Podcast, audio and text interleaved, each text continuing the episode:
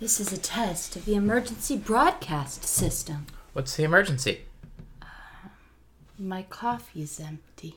Oh, well, do you need me to make you more? Maybe. Okay.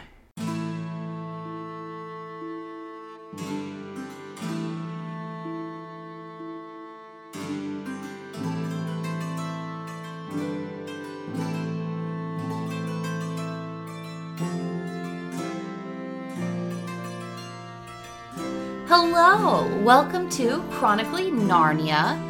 This is a podcast in which my co host and I discuss the Chronicles of Narnia chapter by chapter. Um, we are in chapter 11 of The Horse and His Boy today, The Unwelcome Fellow Traveler. Uh, I am the jolliest, fattest, and most apple cheeked, twinkling eyed king you could imagine, uh, also known as Kristen. This is the first time this has happened. And this is my co host. that was gonna be mine, exactly. Um, the inside of a cloud, also known as. Chris.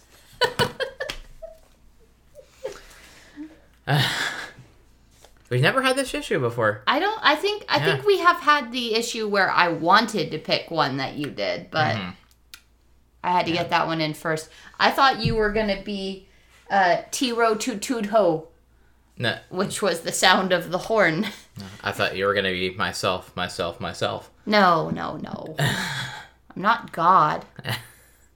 Anyway, that's spoilers for the chapter. Uh, hello. In case you start this episode and then read the chapter. Welcome to a morning record of the podcast. We're awake now. We've had some coffee. We had breakfast. Things are looking up. It's a day. It is a day. We uh we've ordered a new desk for podcasting and We have. things. That's exciting. We're gonna have a new studio set up. Yep. Just all the money we're making from this podcast, just like putting it to putting it to work, putting it back into the podcast, reinvesting so that our product is better for you. Um. Anyway, And if you want to put some money into the podcast, we're gonna start plugging that every episode three or four times in a row. Um. So, Kristen, what are we doing here? What's well, uh, we are in chapter 11 of The Horse and His Boy, The Unwelcome Fellow Traveler. And so last chapter, we were with Shasta and, uh, not Shasta, the non Shasta characters in this book. whoa? Bree and Aravis and Quinn. Yeah. Uh, as Shasta was sent away, uh, we got to see the perspective of the other three characters and what was going on with them. Yeah. And so in this chapter, we are snapping back to Shasta's story Yeah. and seeing what happened after Shasta left the hermit yeah. at the end, at the, you know, beginning of the last chapter. So, uh, before we get into that, a couple things. First, uh, I want to say that if if you use the phrase "dark night of the soul" anywhere in this chapter, um, I feel like you owe me something. I don't know, like you have to make dinner tonight or something. I don't, but some, yeah. I'm just throwing that out there. I can order pizza. Anyway, uh, and number two, uh, how we start this is we usually, and by usually I mean every single episode, go through the chapter and we pick out five sentences to summarize things and you know get some talking points going. So, Kristen, would do you want to start your summary first, or you want me to? Uh, you should do yours first. I should do mine first. All right. Here is my summary of this chapter 11, The Unwelcome Fellow Traveler. We don't know who that is. Not yet. Not yet. Do nor do we learn that, really. I don't know. yeah, um, we do. Here's my summary. He had nothing to think about now and no plans to make. He had only to run, and that was quite enough. And then, without waiting for an answer, Lord King, fly, Anvard, shut the gates, enemies upon you, Rabadash and 200 horse. He now knew the way to Anvard, but of course, he could not now go there. That would only mean running into the arms of Rabadash's troopers. Shasta discovered that someone, or somebody, was walking beside him. But after one glance at the lion's face, he slipped out of the saddle and fell on at its feet. Okay, okay.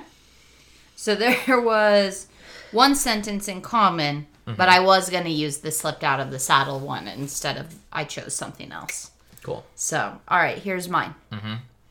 And then, without waiting for an answer, Lord, King, fly! Anvard, shut the gates! Enemies upon you! Rabadash and 200 horse!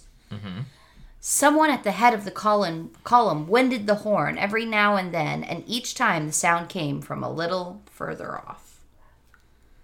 Shasta thought they took a long time going past, for though he had been talking and thinking about 200 horse all day, he had not realized how many they really were. Mm-hmm. One who has waited long for you to speak, said the thing. And of course, he knew none of the true stories about Aslan, the great lion, the son of the emperor beyond the sea, the high king above all kings in Narnia. Okay. Yeah, we, we kind of went for the same kind of story points. We, you Yeah. know, there was some some similarity, some synchronicity in our summaries. Uh, so let's get into it. Uh, again, this chapter, things happen, Yep. uh, which is exciting that we get two of those in a row. Usually we don't. Uh, I mean, there's, uh, I feel like a lot to talk about here. So we open the chapter right where we left off the last chapter, as we normally do, where you know, Air, not errors. Shasta is running away from the hermit's encampment, and he's just you know booking it toward Anvard, even though he doesn't really know where that is. There's a general direction. Uh, booking it toward Anvard, and you know, sheer happenstance, runs into a hunting party. Yes. And this hunting party contained the king himself, King Lune. and we we make sure to point out that or lewis points out rather you know we didn't write the book but lewis points out that gosh i apparently the coffee hasn't kicked in yet i'll get there in about the middle of the podcast um, but lewis points out that uh, shasta thought this was a crowd but it wasn't actually a crowd it was more like 15 to 20 people Yeah. Oh, which yeah. is not a crowd no, not Yeah. a crowd. Not a crowd. so i'm, I'm really Clearly curious. pre-pandemic. yeah really curious as to or you know it was post spanish flu But Uh. long enough that people were like, "No, that's not going to happen again." No. Uh, so yeah, pure happenstance runs into a crowd and just so happens to be the guy he was looking for, Yep. King Lune. That's really easy. Like Archenland's got to be a small country. He can just Gotta run be. through the woods and run into him. Yeah. Um, you know, I guess that's easy. Uh, but we meet King Lune for the first time, and he's a fat, jolly fellow. You introduced yourself as him. Yes, I did. He's apple cheeked. Yes, apple cheeked, twinkling eyed, uh, fattest, jolliest Mm-hmm. king you could imagine. Yep. You could imagine. Uh, I'm not pointing out things in the chapter yet, but you know, not yet. it is my title. Mm-hmm. I am. I am this king you could imagine. Yep. so anyway, we meet him, uh, and he immediately is just like, Ermagerd, Corin, what are you doing out here? Yep, and this time Shasta goes, "I'm not Corin."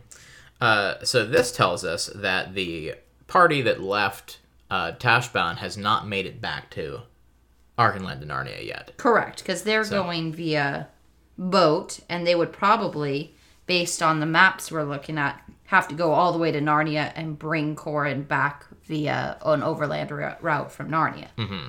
I mean, that's what the maps look like, at least, since Yeah. I have one now. Yeah, you, you found your map. Yep.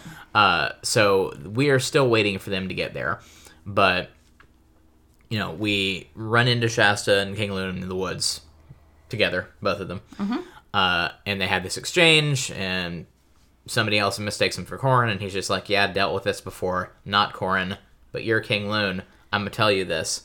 Uh, and part people in the party with the king are skeptical. I saw him in Tashbaan. Sends his greetings.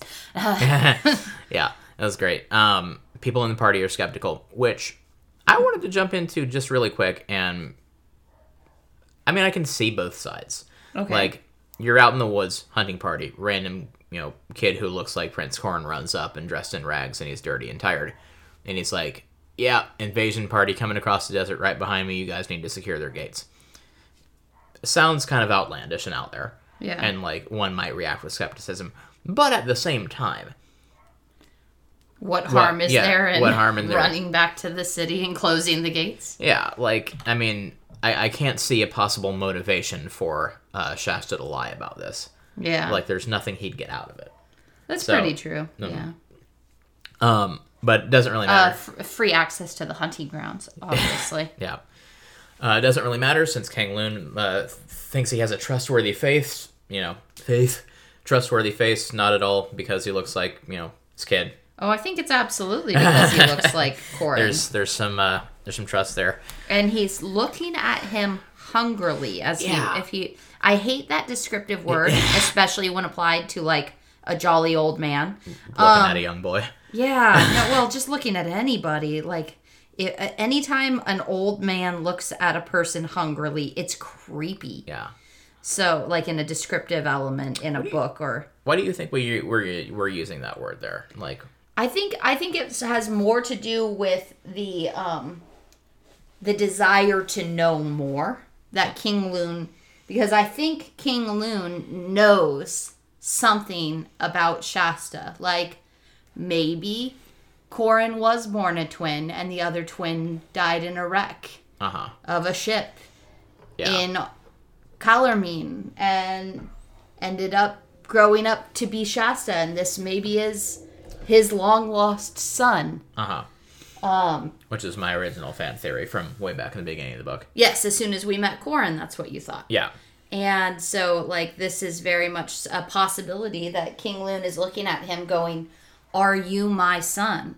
Yeah. And hungry for more information on that, as a, as one would be. Like, It's just kind of a weird description. is it possible? Yeah, it is a weird descriptive word for it, especially nowadays. But was it was it a weird descriptive word for it seventy years ago? Oh no, possibly not. Um. So then, there's something else that happens right here. I just wanted to find the quote for it. Okay. The way that he mounts the horse, and Yeah. someone says that he has a a noble. That that boy has a true horseman's seat, sire. Yes. I'll warrant there's noble blood in him. So apparently, you can just you know tell if somebody's of noble birth by the way they get up into a horse. Yep. You know. Either that, or they've ridden a Narnian horse for three weeks that's told them not to touch them. Yeah. And uh, you know, Bree's very reluctant uh, journey with Shasta. Yep. Uh, but apparently, he's really good at mounting now. Yep, took him. Oh, you know, he had some time. Even though, like, wasn't it in two chapters ago in Tashbaan that he was like wishing he could mount the horse as well as Aravis did? Yeah, I mean, he's Like- had some It was two days ago. he's had some desert times. it's just like every, every freaking mile they he got off the horse and got back on. Bree was like, "I'm gonna make you do this until you get it right." Maybe, maybe that is We, it. we we can't go into Narnia with you not knowing how to get on a horse. They're gonna Yeah. kick you right out. Oh yeah, absolutely. Uh, no self-respecting horse would let you mount it like that. um. Anyway, so he gets on the horse. They set off into the wilderness uh, to go back at once.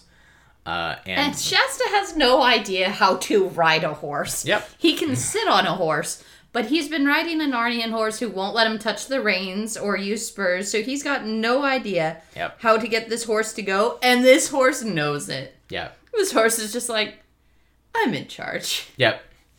And uh, doesn't know how to use the reins. He was just like, yeah, I'm gonna trust the horse to keep up with the rest of the horses.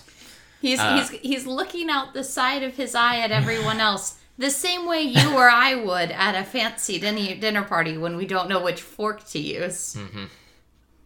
Lewis is back at his old tricks in this chapter. Um, uh, I rolled my eyes a little bit at that. Yeah. Um, I've never had this experience. Have you had this experience? Been at a fancy dinner dinner party and not known which fork to use. I, I have been at, I guess, not that fancy. See, I was taught that you work from the outside in, so I've never had a question about which fork to use. Yeah. Like each course, you start with the outside fork and you move into the inside. Mm-hmm. So like, I've never I, like. Yeah. While I've only had a coursed dinner one time ever, Yeah. like it wasn't something I was questioning because I still know this, just like I know run away from an alligator in a zigzag pattern, even though I grew up in a state with no alligators. like even though I know stand in doorways during earthquakes, even though I've never stood in a doorway during an earthquake. These are just drills you have. They are like use the outside fork first. Like There you go. No, I've, I've I've been to a number of dinner parties, maybe not that fancy, and you know, I've gone to a few higher end restaurants, and like the the most number of forks I've ever been presented with in an eating situation was two, and they were both the same. So, um, uh, so anyway, we uh we quickly fall behind the pack. Uh, he's keeping up for a while, but you know he doesn't know how to ride a horse. And Yeah, he just trusts It, so. trusts the horse to follow along with everybody Uh, else. so the horse falls to the back, and then we have this extended sequence where he like gradually gets further and further back, and it starts getting foggier, and he can't see the riders in front of him anymore. And And we you know, knew that it was going to get foggy tonight because in the Aravis perspective of it, we saw the fog fall. Yeah, it's a you know from Stormness Head, it's coming down, uh, and then it gets to the point where this horn sounds further and further away, and which I, I think this whole sequence is a little bit interesting because at no point uh, does you know King Loon notice this kid is gone. Well, he's on an errand to go protect his kingdom. Like, Yeah, based like on the way the kid mounted the horse, they all expect that he's capable of riding the horse. Yeah, he's like- not. like the kid came up with like information and oh this kid looks exactly like his son there's apparently something there and we're going to look at him hungrily he would think he would be somebody that you would one would notice in the group and somebody would be like oh hey by the way that kid's not with us Yeah. pretty soon but you know I, yeah, I felt I felt a little weirded out by that, especially when a lot of the people were suspicious of him. uh-huh If he was drifting off yeah from the from the party in order to does seem signal someone who was planning uh, an ambush at Mm-hmm. the crossroads, maybe. yeah um that does seem suspicious doesn't it It does. It absolutely does seem suspicious. So, don't be suspicious but it, yeah, it's very, very suspicious to me as someone who, like, if I had someone ride up and be like, "You're under attack! Run! Fly to Anvard!" Like, I I would want that person kept with me. mm-hmm. Uh, true. Uh, but he does get to see the inside of a cloud. He's excited about that. He like he, does. he loses the group, but you know, inside of a cloud. I do remember the first time I saw the inside of a cloud. When was that? I was like nine years old, going up the mountains uh, to a winter camp. Yeah. You'd never experienced fog before that. I had experienced fog. I didn't realize that fog was the inside of a cloud. There you go. Yeah, I had that moment of realization when I was 25. No, it was earlier than that, but uh, yeah, inside of the clouds are, you know, not very exciting. I bet the inside of like a thundercloud would be. Yeah. Like if you could do that if you could die. have like lightning going off around you. Yeah, Oh yeah. that would be that would be an exciting time. Scary, but Yeah, terrifying. Uh, so we lose the party, and do-do-do-do. there's just a long extended sequence of them describing getting further and further back, him fighting with the horse, threatening the horse with digging the heels in. Horse doesn't do anything about that. Even when he does, the horse it makes a pretense of going faster. Yeah. Uh, and then he gets to the crossroads, and at that point the party's too, too far gone. He doesn't know where they've gone. He's like, well, And he doesn't hear the horn anymore to Yeah. continue directing him. so he's he's got two options where he's like, well, one of these ways Either one will get me somewhere. Yeah.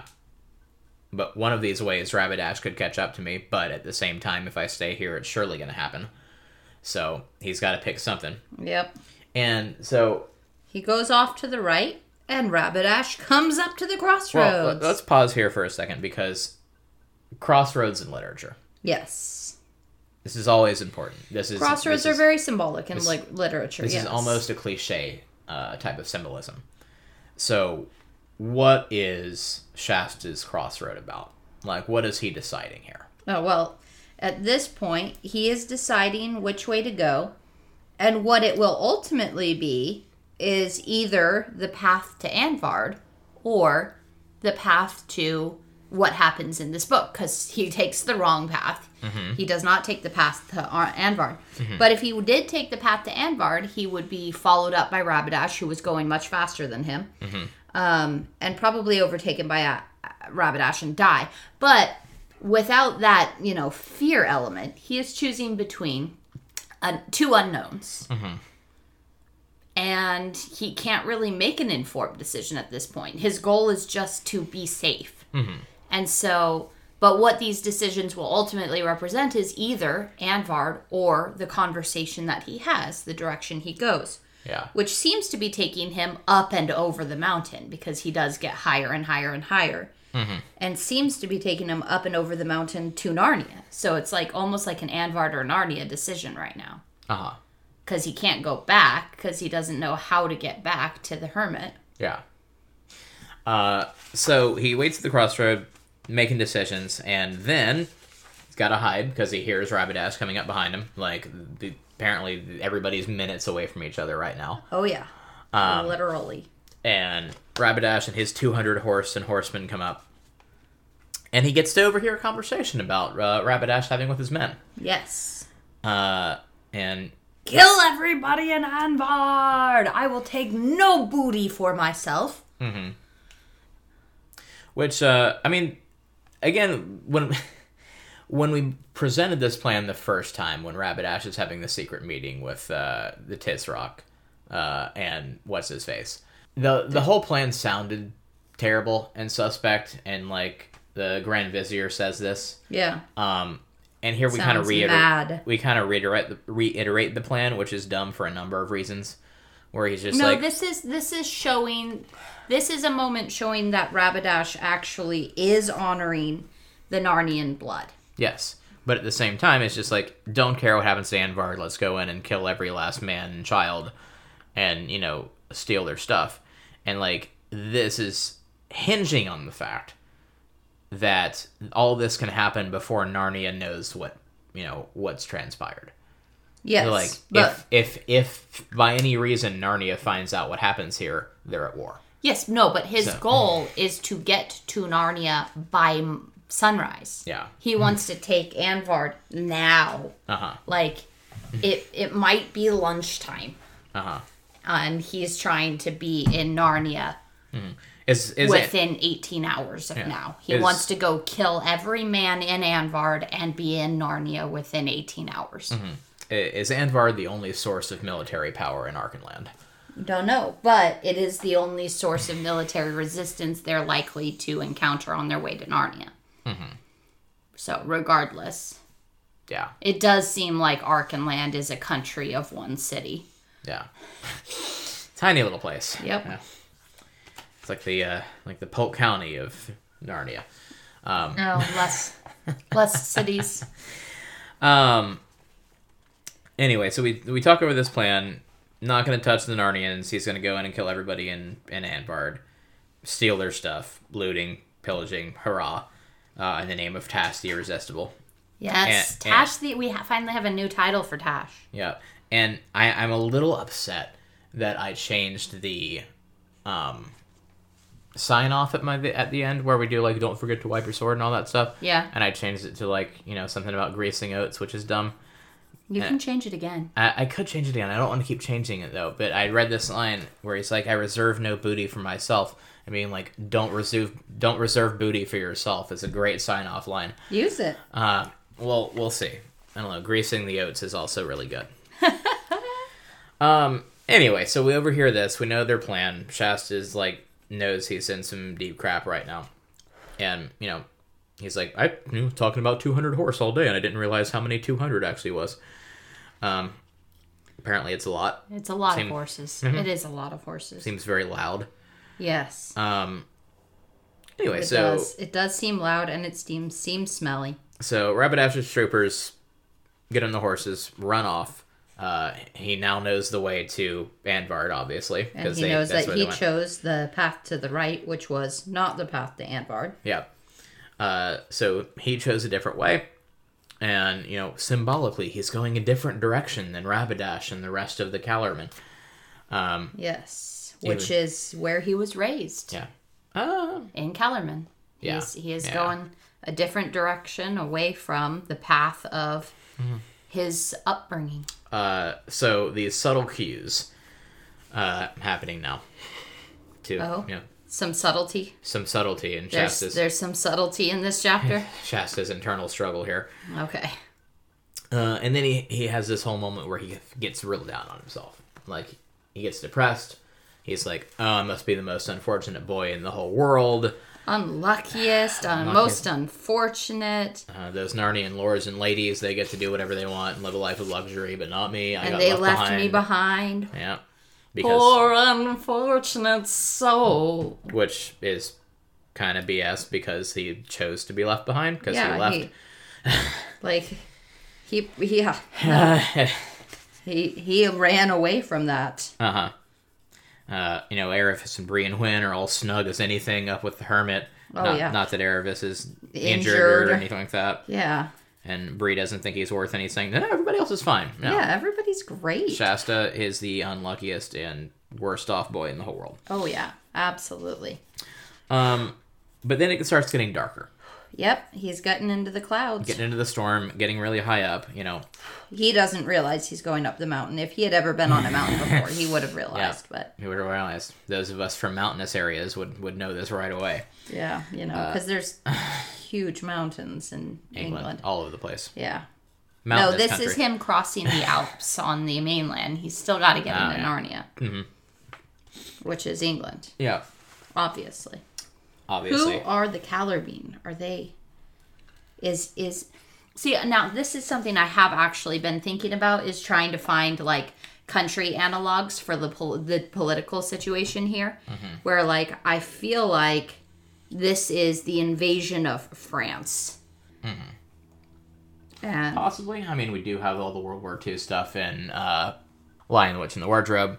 Uh, at the same time, like the obvious analog is like the Ottoman Empire and you know the Calormen and the Turks and et cetera, et cetera. Yes, but like we've had a very consistent thing throughout that Narnia is very representative of England. Yeah, And so this one being a little further removed from the war than, you know, The Lion, the Witch, and His Wardrobe was. Mm-hmm. In like both story context and also yeah. like time of writing. But, you know, anyway, whatever. And then, I just thought I'd ask. Yeah. And then along the path, he starts hearing something next to him. He hears a big thing. Some breathing. Some breathing, some moving. Sounds like some sort of giant uh, that's bigger than the horse yes. up beside him. Uh he feels a breath on his hand. Uh huh. Creepy. Yep. Uh, Here, and give me your hand. Yeah, filling that out in the woods would be kind of kind of scary, possibly. Uh, that would be terrifying in fog-bound mountains when you've Yeah. never been inside Yeah. a cloud before. Yeah, and out of the mist and out of the darkness, he hears you know this breathing and not a voice because he's just like Ermagerd, who are you? What are you? And the first thing Does he say, "I wish you'd go away first, or does he just say, "Who are you?" he says, "Who are you?" And Okay. Here's where we're gonna get into like the meat of this chapter because I feel like a lot happens here that's worth talking about. Yes. who are you? The first thing, and we know that it's Aslan. Uh, spoilers, it's Jesus. Uh, the first thing that Aslan says in this book is, "One who has waited long for you to speak." Which is the sentence I used in my summary. Mm-hmm. Said the thing. Yeah. So, wh- how do we feel about this as a first line? Like, what does this say? I don't know. Like, I, I don't know because Shasta spoke to him already mm-hmm. when he was a cat. Mm-hmm. Multiple times. Yeah. He spoke to him. Yeah. And so if if if Aslan's been waiting for Shasta to acknowledge his existence in order to respond to him, Yeah. like this is no different than Shasta saying, you know, Except there might be a distinction here between the previous instances where Shasta is speaking at something and this where he's speaking to someone.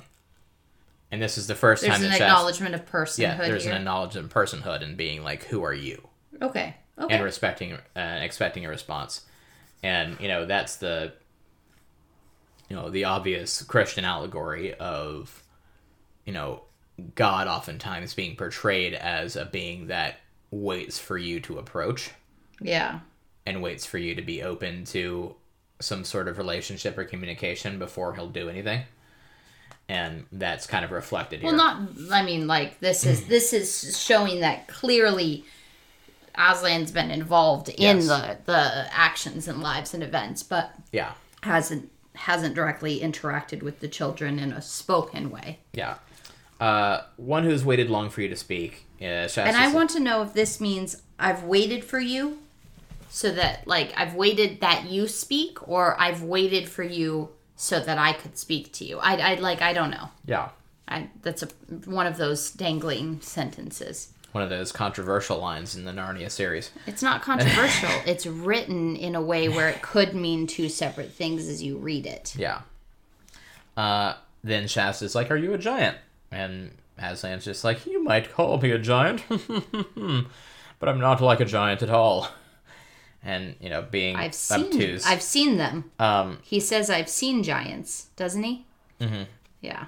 and then it's Are- like, Hey, hey, Chris, are you a dog? I've seen dogs.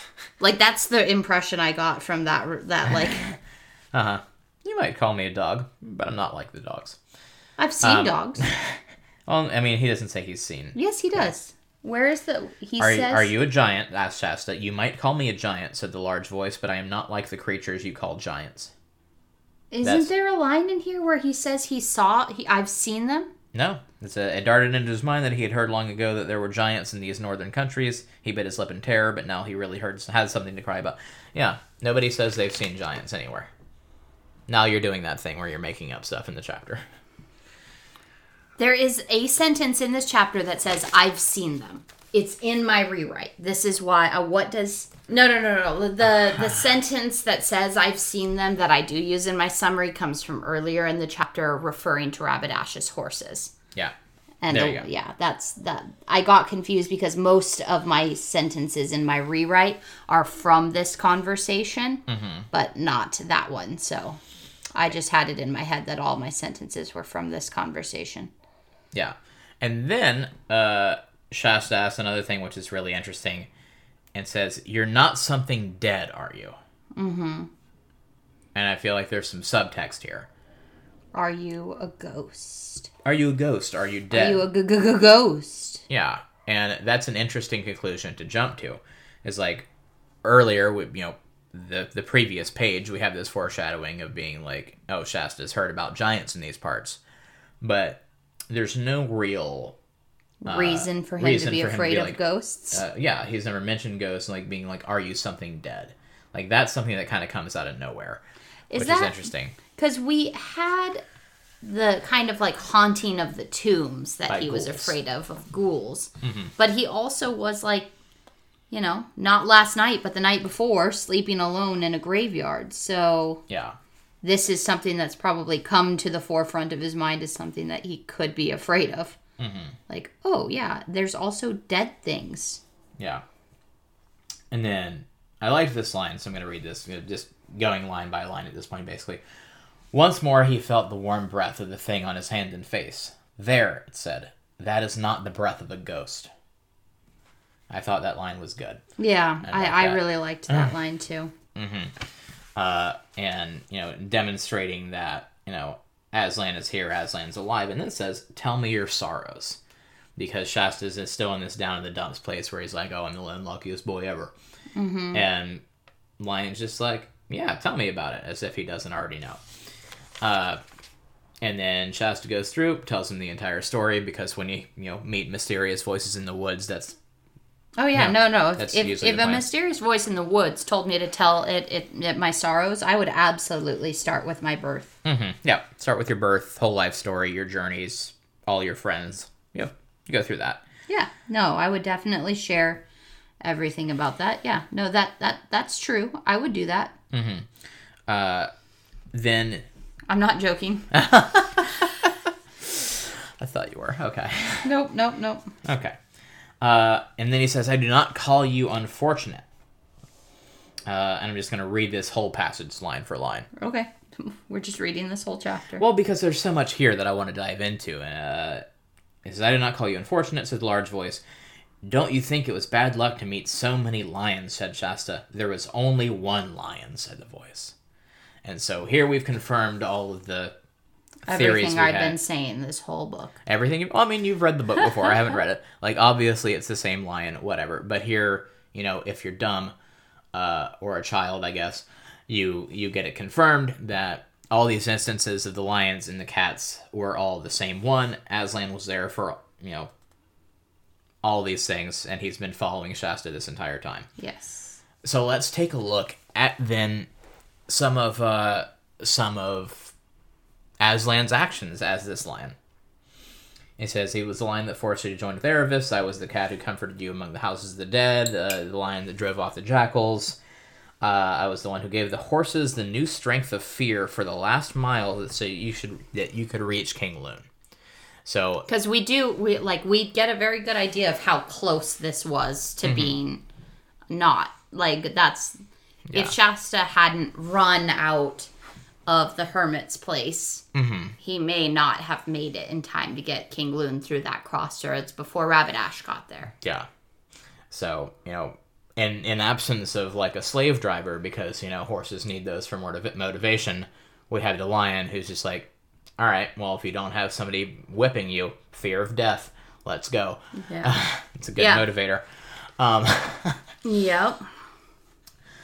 Uh, and it says, I was the lion you do not remember who pushed the boat in which you lay, a child near death, so that it came to the shore where a man sat, wakeful at midnight to receive you. Yep. So he, you know, is saying here, I've been following you basically your entire life and your existence, and I pushed you into the shore so that you may live. And the, we can pause here because I think this says a lot about Aslan's character and about his use of power and his use of influence. So we can we know that we don't really know if you know it's Prince Corin's brother or whatever uh, who Shasta really is, but we know that he is. But if you read arch- the back cover of the book, you know that Yeah. it is. He's a he's an Archenlander. He is from the north. For some reason, they get shipwrecked. He, you know, and there's an issue where he has to wash ashore on Calormen. In all of Aslan's power, though, why is he showing up in that moment to make sure the kid gets to Calormen and is going to be raised there by a guy who beats him and you know is in a order to protect person? Narnia now, because if he hadn't been there, then he wouldn't have met Bree, and he wouldn't have run away, and he wouldn't have overheard, or Aravis wouldn't have overheard about Rabadash, Mm-hmm. and wouldn't have had the information in order to save Archenland, to save Narnia. So let's have a conversation about predestination. Yeah, let's have a conversation about predestination within Narnia. Uh, So one of our one of our listeners brought this up after last week's episode, uh, maybe possibly a little bit jokingly, but it's worth serious consideration. Uh, in that we have this image of Narnia as Calvinist heaven. yeah, in a way, Mm-hmm. we definitely do. Like So Narnia is England. Narnia is also at the same time like paradise, Paradise, it's like, it's- Eden, yeah. it's yeah, it's Eden, it's heaven in some sense. Uh, I mean, it's a direct analog to Eden when you, or not, no, I guess it's not. I was going to say it's a direct analog to Eden in The Magician's Nephew, but that's kind of the garden up on the hill yeah. where he has to go get the the apple from. Yeah, so there's definitely parallels there. Uh, for those listeners who might not be aware with like the the finer points of like Christian theology uh, that people argue about endlessly, uh, Calvinism is basically the idea that uh, anybody who has a relationship with God or anybody who goes to heaven, and conversely anybody who goes to hell, is predestined to get there. Like basically, there is no free will. Like you're born either you know going to heaven or not, and there's nothing you can do to change that. Okay. Um, and so it, it's theology, but that's not the point of the podcast. Uh, There are lots of perfectly reasonable people who believe it. yeah, there's lots of perfectly reasonable people that believe, you know. Never mind, I'm not gonna say. Nope. Let's, let's just Let's- let's- continue on. I'm not gonna say. You do not adhere to Calvinism because predestination removes any. Uh, for you, predestination removes any kind of concept of of grace being necessary, or you know all of the finer points of Christianity that you value. Yes. So But anyway, within the context of the book, we have possibly this image of Narnia as uh, a place that you have to be predestined to go into. And, like, we could draw all sorts of conclusions from that based on, you know, the, the Pevensies going there and only sometimes being able to get through the wardrobe and only being, you know, able to get through the wardrobe when and where they're supposed to be. Uh, and, you know, all the, you know, even going back to The Magician's Nephew, was written after this book, but um, them, you know, what's their faces, Diggory and Polly being in exactly the right place at the right time to make all this stuff happen, and you know, Aslan not being surprised at all that they're there and they're supposed to, you know, do all these things. Uh, and I mean, maybe this does paint a picture of, you know, Narnia being a place where you just, if you're supposed to be there, you're supposed to be there. Yeah, And- it does kind of seem that way, doesn't it? Uh huh. And I mean, and that's kind of what I was getting at when we were in The Lion, the Witch, and the Wardrobe talking about the call of Aslan. yeah, That, like, you can only get to Narnia when Aslan wants you to be in Narnia. yeah, you can't choose to go to Narnia. And then that But you of, can choose not to. That's that's something that's going to be more thoroughly established in the next book, or not the next one, but the one after. You can choose not to go to Narnia. Yeah, and and that's kind of echoed here in this, you know, Aslan telling Shasta about his birth and being like, "Yep, I'm the one who pushed it ashore." And what you said with, you know, if that hadn't happened, none of this other stuff would have, which you know, that's interpreting the story as being completely predestined. Like all this stuff had to come to pass, Yes. uh, and nobody in this story has had any free agency because Aslan's been pushing the entire thing along to go the way he wants it to go. I mean, there there are multiple sides to that argument, but yes, like that that is the argument I've been like annoyed with and frustrated with when I when we had everything happen with you know, you asked why would the lion push him with Aravis? And I said, well, because once we get to Tashbaan, like she's going to be the one who gets the information we actually need. Yeah. So, that I've been kind of pointing this out as something that I'm annoyed with in the book Yeah, so for that a while. this this whole conversation tells us a lot about the universe, possibly more so than the rest of the book as a whole does. Yeah, it tells us a lot about Lewis's ideas of Aslan, Yes. which I mean, it's his character, so he's the one who's supposed to have the ideas. But And then right after that, same uh, line directly afterwards. this is this is my line to talk about. Don't sit there and act like this is your line to talk about. Okay. Then it was you who wounded Aravis, Mm-hmm. said Shasta. It was I. But what for? Mm-hmm. Why? Why? Why? Why? Yeah. Child, said the voice, I am telling you your story, not hers. I tell no one any story but his own. That is so frustrating to me. That is so frustrating to me on every level of storytelling, of character building, and also of like theology. Like every like possible element that you can throw at this chapter as an interpretive lens, like that bothers me. Frustrates the entire thing. It frustrates me so much. Yeah, it is frustrating and obtuse. Uh, but again, I think tells us a lot about the character of Aslan, where he's just like, you're not meant to understand what this meant to her or why I did it. I'm telling you your story. You're the one that's concerned with yourself. Like, Yes, but it's also like, hi, what are you revealing? Like, this is this is mm, mm. okay. So this is a moment where Aslan is introducing himself to Shasta mm-hmm. and saying, "You've known me, yeah, you've seen me. Here's where I've operated in your life." Mm-hmm. And Shasta says, "Yes, these are cool things that you did. You also maimed my friend." Mm-hmm. please tell me what that tells Shasta about the character of Aslan. Aslan's like, yeah, I protected you from jackals and I protected you in a boat and yeah, I, I, I encouraged the horses to run with the power of fear. And uh, yeah, that's that that's what I did. I, I I've brought all of these things together in your life. And Shasta goes, But why did you hurt my friend? And he just goes, That's not your story. Like Yeah. this is Aslan establishing his character, the concept of his character to Shasta, and will not address an issue that Shasta has. Shasta cares about this person yeah, and has outright observed Aslan harming her, yeah, making her bleed, scratching her across her body. Like, yes, it's not his place to reveal what this meant to Aravis. yeah, But he could at least say that it meant something to Aravis that Aravis will have to share with him. Uh-huh. Like, he doesn't, the- by him sitting there and going, nope, that's not your thing to know. yeah, Like, the way that he says it is just such, it undermines the power of all of the good things that Aslan has done in Shasta's life, Yeah. supposedly.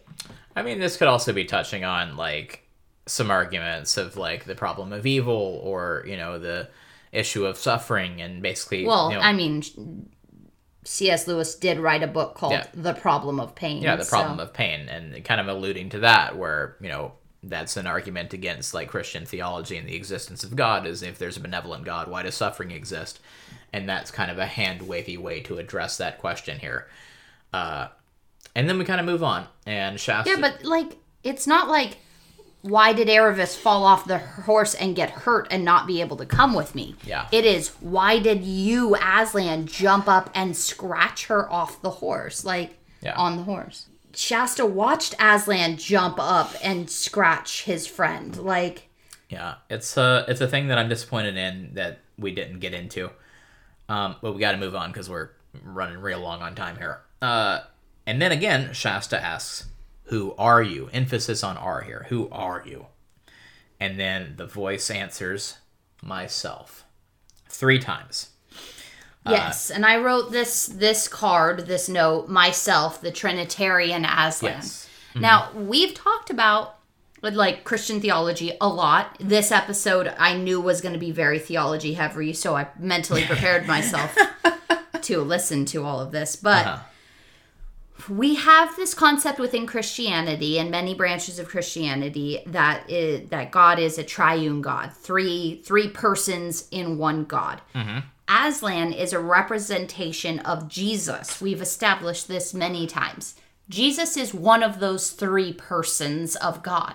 Mm-hmm. So for Aslan to introduce himself as myself, myself, myself in uh-huh. three different tones of voice and structures of speech, Yeah, myself, myself, myself, is a mirroring of this Trinitarian idea, uh-huh. but also contrary to the idea that he might be one of the three persons. yes, and that's a, a departure from like But also, like, if he is one of the three and they are one, then any time that any part of.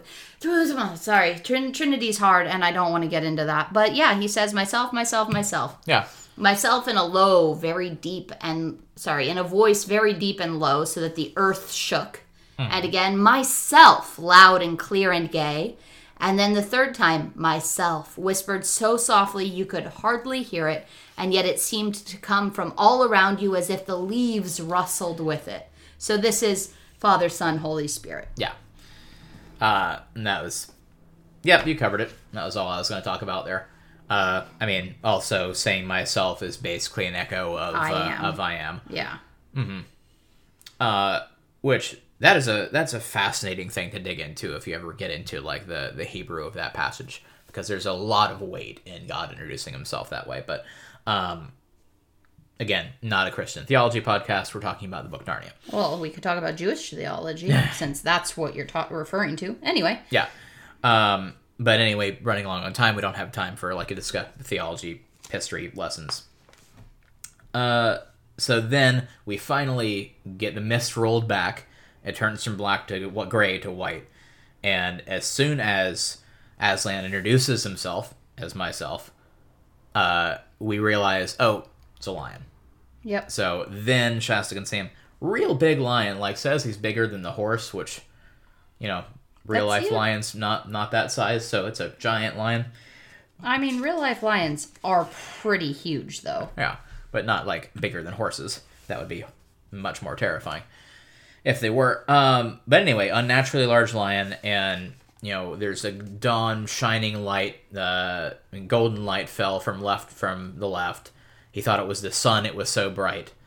Uh, Is this the kinda- transfiguration? the transfiguration and lions there and beautiful and no one had ever saw anything more terrible or beautiful this lion says uh, and Shasta's just like in awe he's speechless like he one of my summary lines he falls out of the saddle into his feet and he's just like yep know this know this cat's good uh you know there's just an aura of power and awe and all this stuff about him like immediately overwhelmed by the goodness and the power and all this stuff yes.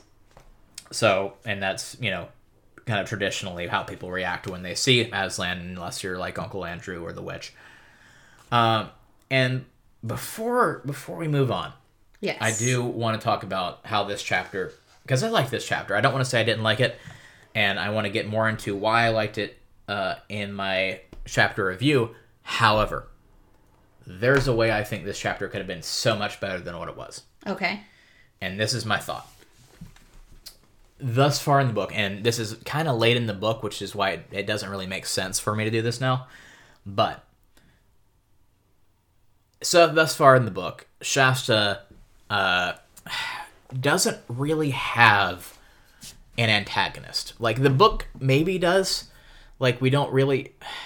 It's questionable as to Yeah, whether or I brought an- this up pretty. I brought this up around the midpoint of the book. What's the antagonist of this yeah, story? and it's like the idea of Calormen, and it's maybe it's Prince Rabadash right here because Shasta is racing against time to stop him. Maybe it's the Tisroc. Maybe it's Tash. Like we don't really have a clear antagonist other than just the culture of Calormen as a whole. yes. that they're escaping from and there's no clear like villain for shasta because like even for shasta Calormen isn't what he's escaping from Yeah, it's the fisherman. it's the fisherman and it's like it's a very personal struggle for him but the fisherman's not an antagonist he left he's gone doesn't matter anymore Yeah. and it's a self-discovery and a hero's journey story for shasta and i think had this chapter been earlier on in the book here's what could have happened track with me here Okay. So he comes in uh, and he gets lost and separated from the hunting party in the woods. Yes. And then he goes into some mist and there's a storm and he's surrounded by darkness everywhere. And he hears something walking beside him. And, you know, they have this whole conversation where the voice comes out of the woods and it's, and it's misty and he can't, uh, you know, hear or see. Well, he can't, he can't see anything. Uh, and then he asks this question of being like, Are you something dead?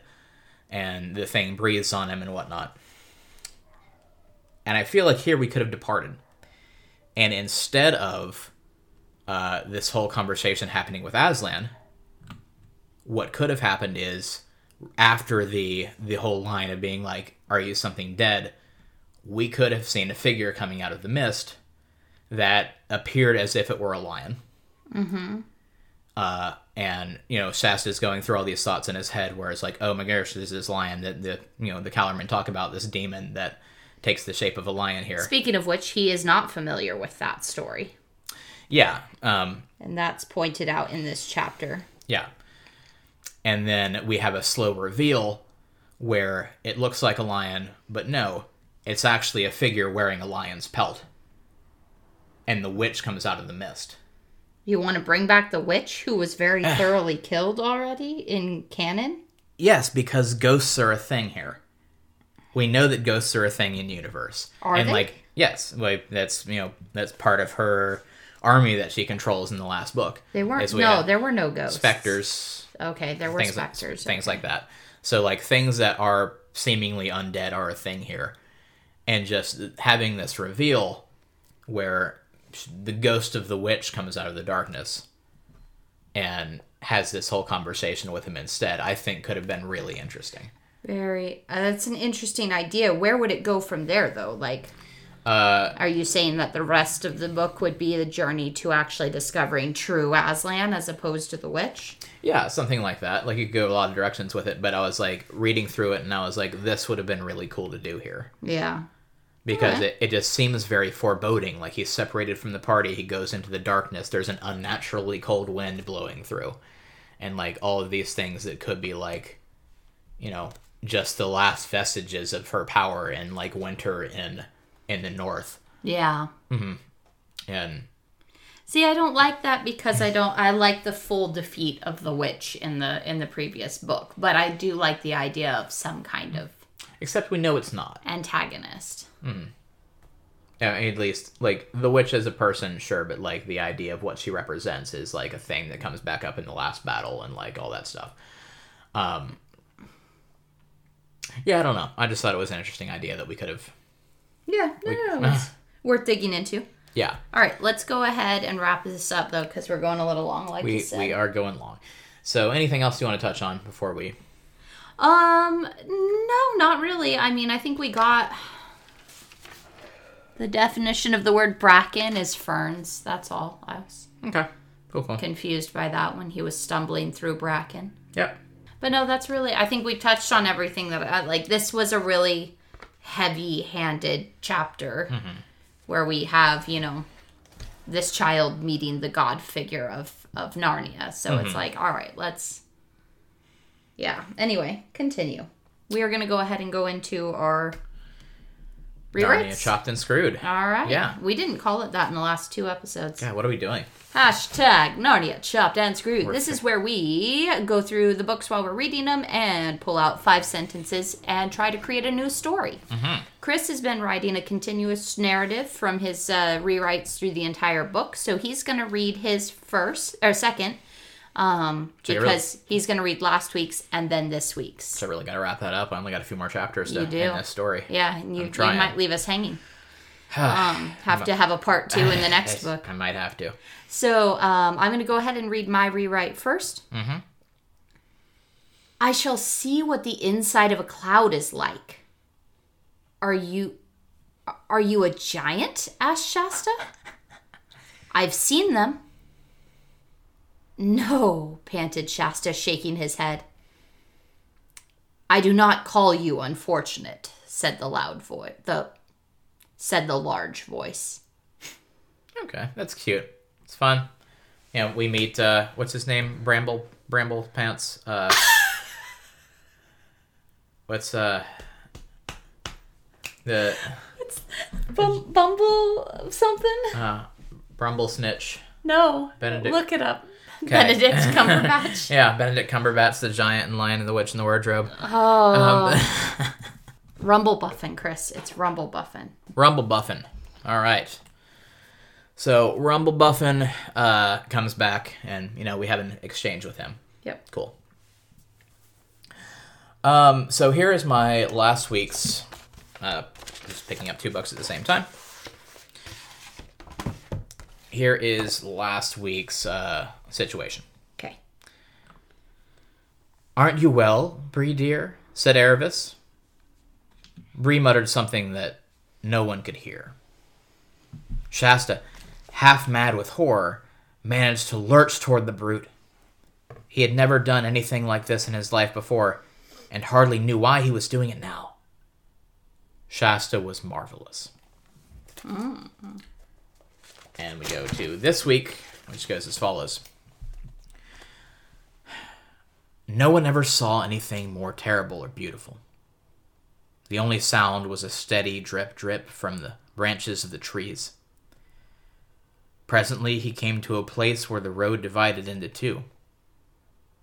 Yet he felt glad, too. After all, said Shasta, this road is bound to get somewhere. Okay. Mm-hmm. Okay. So, transition point.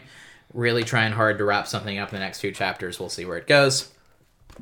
Anyway, so since we're running long on time, let's jump right into our last segment, which is going to be a the review of the chapter, uh, which I have things to say about. This is just a segment where I go and give it a five star rating based on how well it did what it set out to do. What are we rating it out of this time, Kristen? What's the Brackens, Brackens?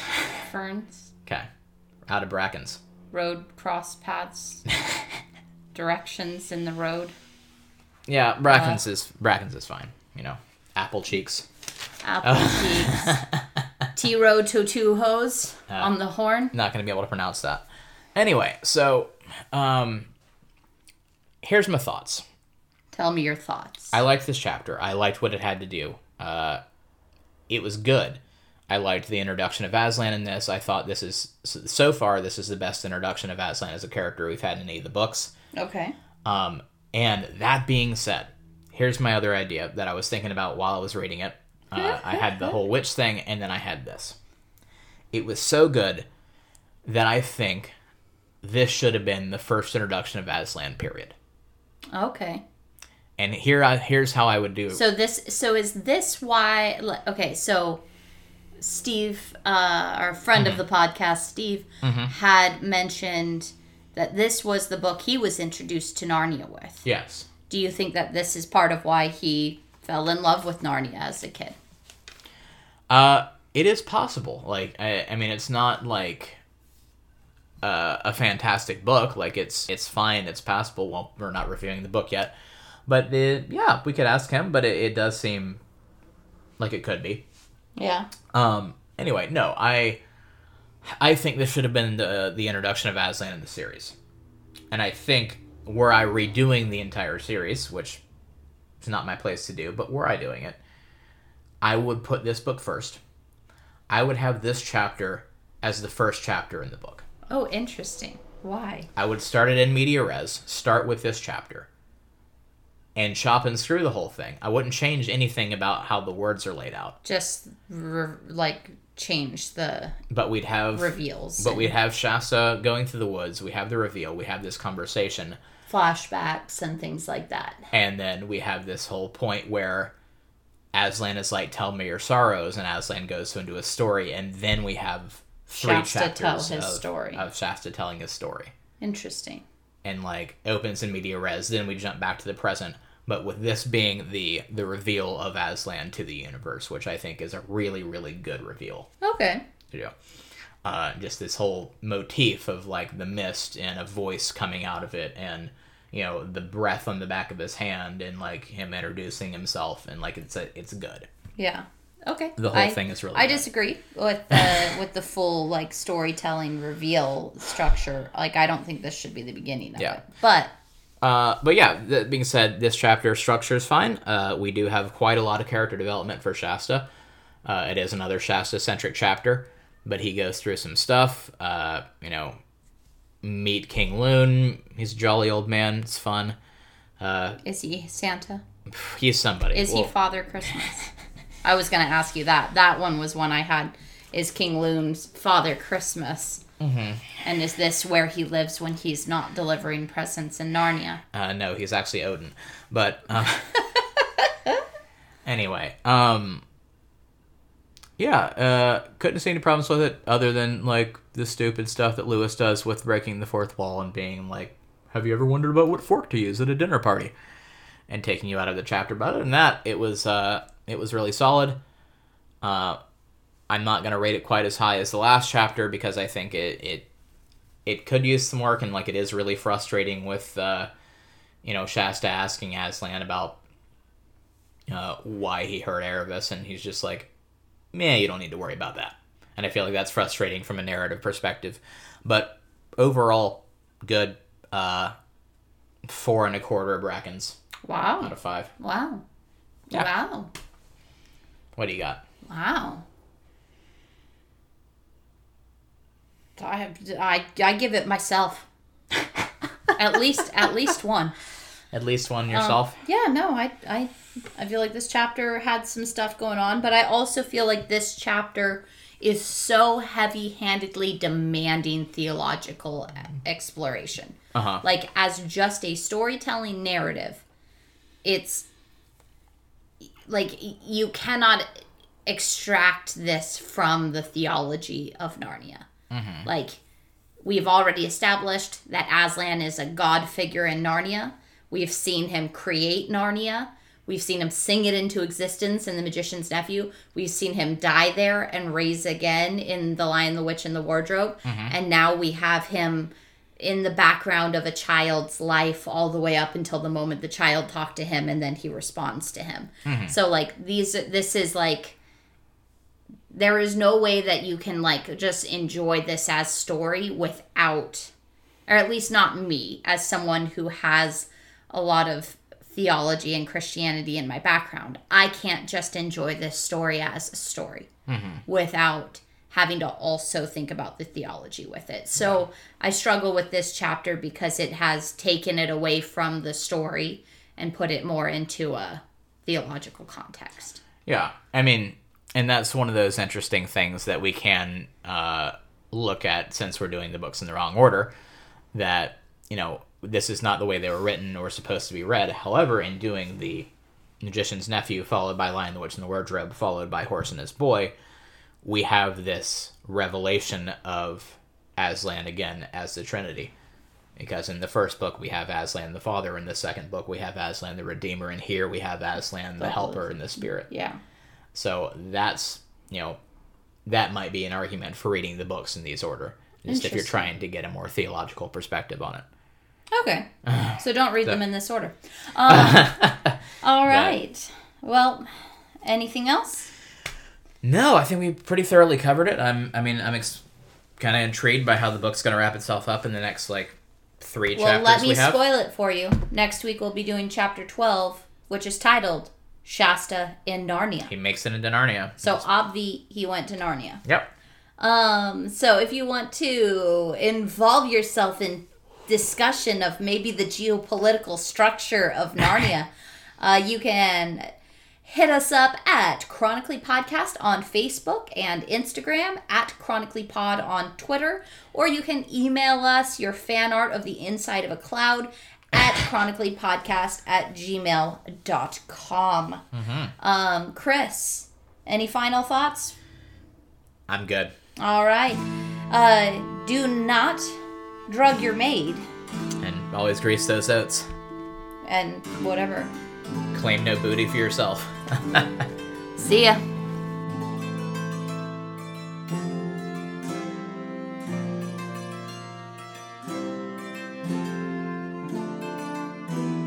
Rumblebuffin, Chris. It's Rumblebuffin.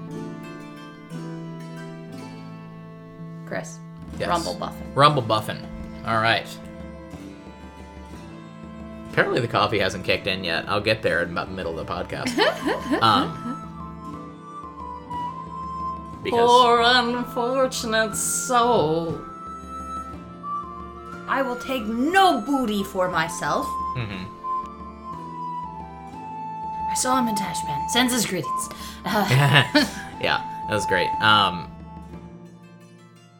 um, do you have a name for yourself? yes, I do. Okay, all right, just making sure. I am. Oh wait, I should talk about what we do on the podcast. It's almost like we've done this like 50 times. Yeah.